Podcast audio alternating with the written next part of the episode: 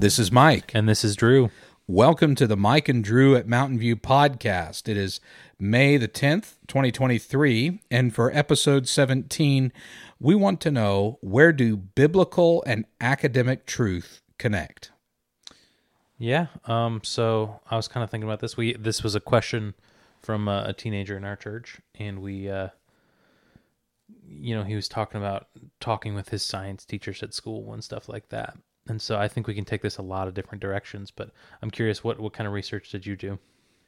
Well, having grown up as a young Earth creationist in a homeschooled household, uh, I'm going to have certain uh, certain bias towards that, but also having just recently graduated from Johnson University, I'm also intrigued by different Christian worldviews that, uh, with a biblical perspective, seem to be able to defend evolution, old Earth creation, young Earth creation. And so for me, the question is not do the truths of science and religion intersect, or in our case, Christianity, but where do they connect? Because I believe they do. I believe there's options. Yeah, I was I was thinking, you know, I feel like the young Earth, old Earth debate. Dare I say it's not that important? You right. Know? I, I I just I I feel like it, the Bible's so much more important for the here and now as opposed to like what happened before us. Right. So to me, you, you asked about research. I think one of the things I looked at was uh, a more recent poll uh, with a bit of research from Gallup published July 6th of 2022 by Frank Newport, which reveals that the majority of Christians, 58%, say the Bible is the inspired Word of God, but not everything in it is to be taken literally, while 25% say it should be interpreted literally, and 16% say it is an ancient book of fables. And that ties directly into the topic of creationism because mm-hmm. some would say, even a few of my professors uh, at a, a, place of uh, Christian higher education would say it is just that Genesis is just uh, Jewish cosmology, just their explanation for the universe, among other explanations, to point to Yahweh as the one true God.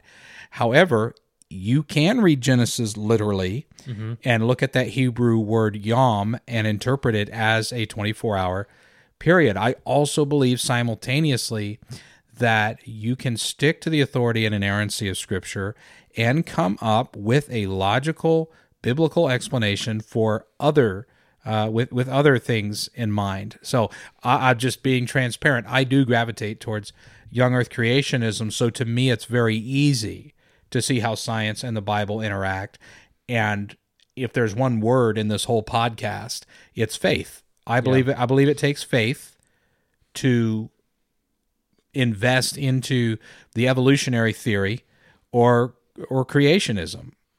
Yeah, and I um I just finished reading a book. It's uh, Don Miller's Blue Like Jazz, and one of the things that stuck out to me, he said at the beginning of one of the chapters, he was basically like, you know, I can I can sit through a conference or a lecture and and this person completely decides and he's completely proven that God is not real.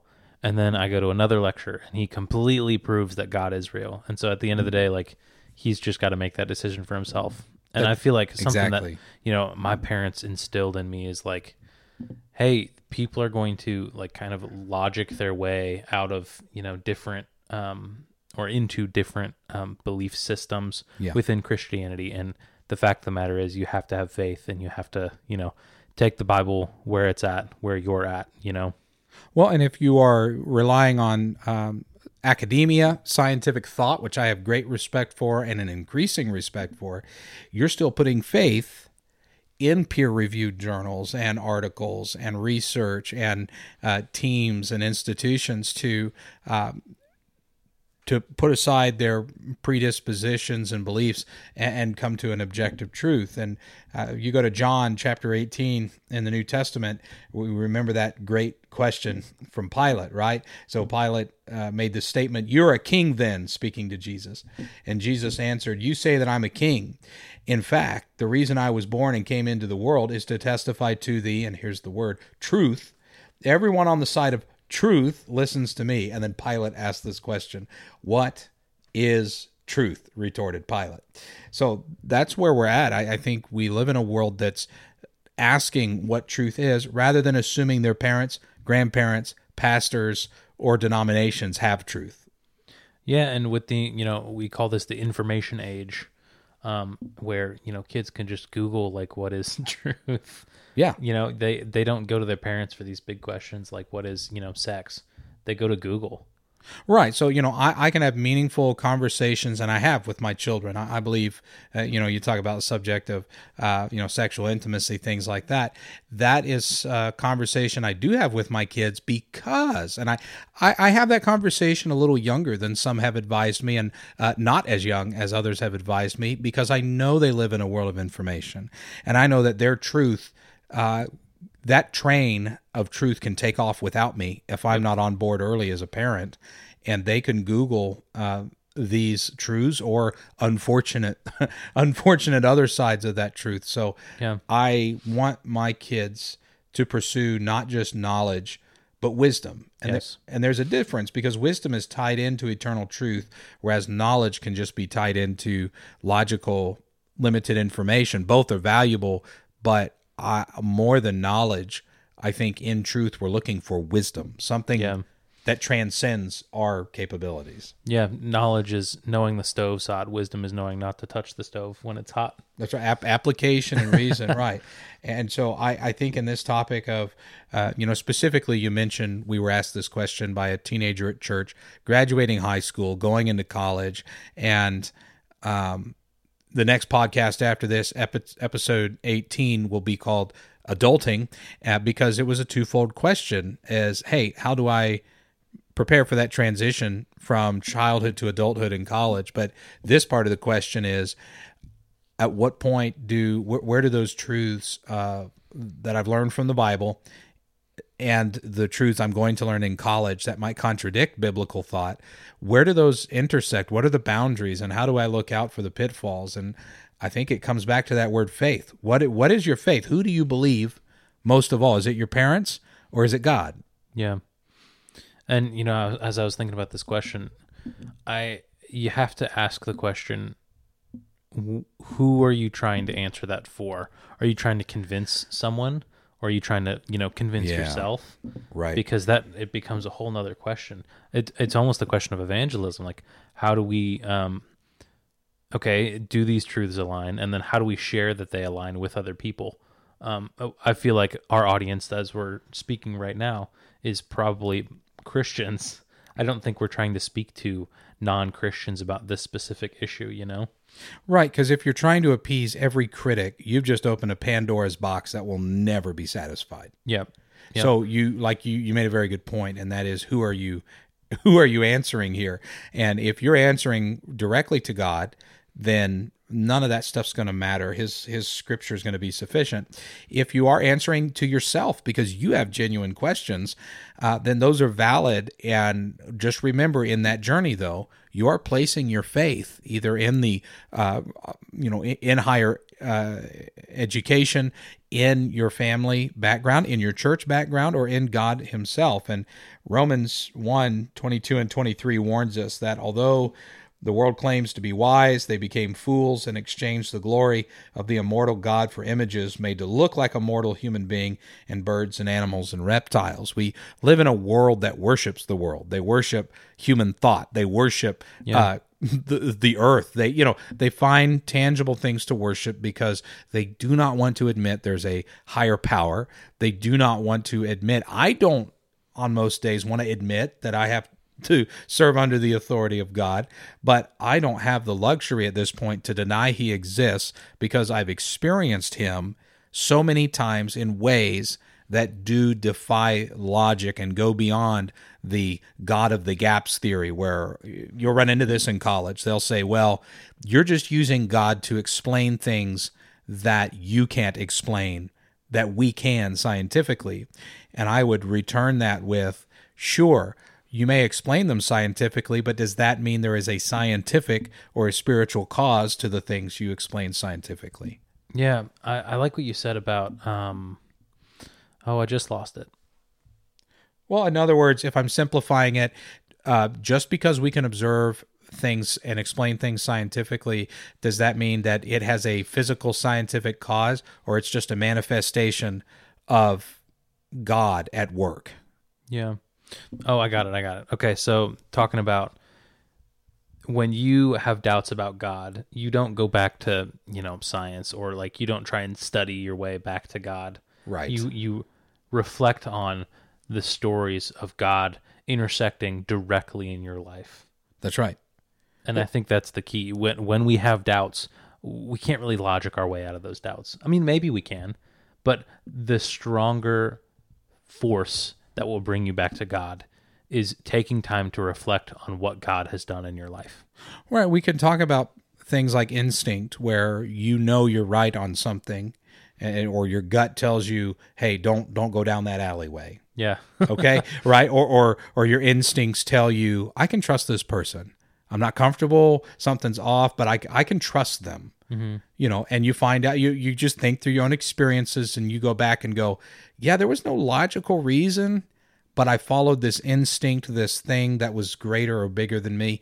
And and that's where, like you just said, reflect on those truths because we will always, if there is a good, there is going to be a bad to combat that good. And so it's no surprise that if we really do have a loving creator with a truth, where, how, where, wherever that is, evolution, young earth creationism, wherever those intersections are, they exist. There is an intersection between God's truth and academic truth, and they can run parallel. Yeah. You know, they can meet up and then run parallel, but sometimes they're in opposition to each other because they refuse to, some scientists refuse to recognize the source of the creation they're studying, while others recognize and submit to the source, uh, uh, the creator of the creation.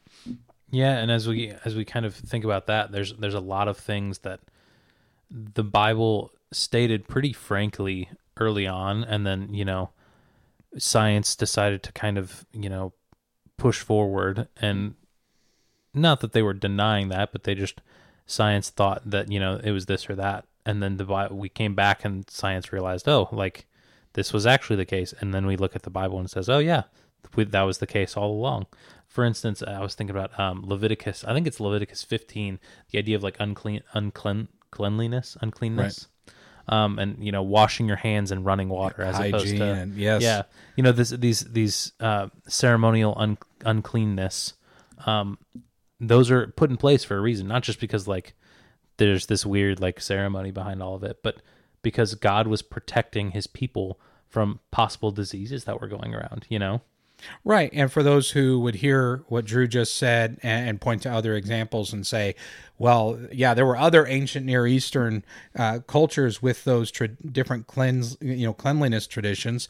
Um, on the subject of truth, who's to say that's still not God's truth He revealed to everyone? And it just so happens we have the record of the Israelites, you know, who did Yeah. obey that. Who's to say that it's still not God's ultimate truth He revealed to everyone and only a few obeyed. There, there's another uh, poll that I actually remember looking at uh, while I was in college in October of 2015 by the Pew Research Center entitled "Religion and Science," and I know I know this is old, but the numbers have not gotten any better. This is just the the clearest research I could find. Uh, the question: Are science and religion at odds with each other? A majority of the public says science and religion often conflict, with nearly six in ten adults, 59%, expressing this view in newly released findings from a Pew Research Center, which in 2015. The share of the public saying science and religion are often in conflict is up modestly from 55% in 2009 when Pew Research conducted a similar survey on religion and science. Now, Drew, I couldn't find a more recent poll on this subject because now it is almost assumed that religion and science are in conflict. So now it's broken down into more subcategories, and that is basically how much in conflict do you think things are between religion and science? And so uh, I I guess I'm in a minority then, but I would say they're not in conflict. I just think there are many more parallels to them than we think there are. Yeah, and I think you know science is always growing. We're always learning more about the universe and people and the oceans. You know, we're we're doing all these different pieces of research, and I think as we do more research, as we kind of figure more things out about the world, we will I would assume we would like begin to see those things line up even more as we discover more things. Well, and, science, by definition, and I love the scientific community. I'm fascinated with it, and I, I I love the work that's being done in the name of science. And even scientists will tell you it is a it is not a static field; it's a dynamic field. Yeah. and they're learning, and all they're doing is observing creation. That would be a definition of science: is observing creation and reporting. And sometimes most of the time you don't get all the puzzle pieces correct the first go round you take what you get and just keep learning but if it's not under uh, a framework of faith in god then it's under a faith in the scientists doing the discovery They're, you're putting faith in something to uh, affirm your truth Yeah, and if we're we're looking for I hate that phrase your truth. Like that's not real. Right. but Right. if we're if we're if we're doing science in the name of looking for truth, I would think that y- we would you know be able to discover truth at the end of the day because um you know God made truth. God made what is true and um I think we will find God if we seek truth. Right. I, I agree 100%. You you will ultimately filter down to that if you're seeking a truth that is greater as you mentioned than yourself. That's greater than your people, your circles. That's greater than your nation. That's greater than your your western eastern uh, divide on earth. But the fact is for truth, truth will not change. Right. So, you know, I think of the Webb Space Telescope and the Hubble Space Telescope, and the Hubble uh, Space Telescope, uh, you know, from decades ago gave us grainier pictures of space. And then recently, uh, what, last year, um, you know, we had the Webb Space Telescope give us some of the highest mind blowing definition pictures of space, and that, that space, the things in space never changed. The truth Our never changed understanding of it. our understanding of it changed. Now, again, immediately people are drawing conclusions based on their faith. Right. And so my faith in God goes, yeah, that makes sense that my God would create, uh, you know, incredible, mind blowing things. I'm still willing to learn, but uh, it could also say, well, now see, this could disprove the creation theory or evolution theory or whatever, and you're you're placing faith in something. The bottom line is, the truth doesn't change, and regardless of the definition of the Webb or the Hubble telescope, it doesn't shake my faith at all.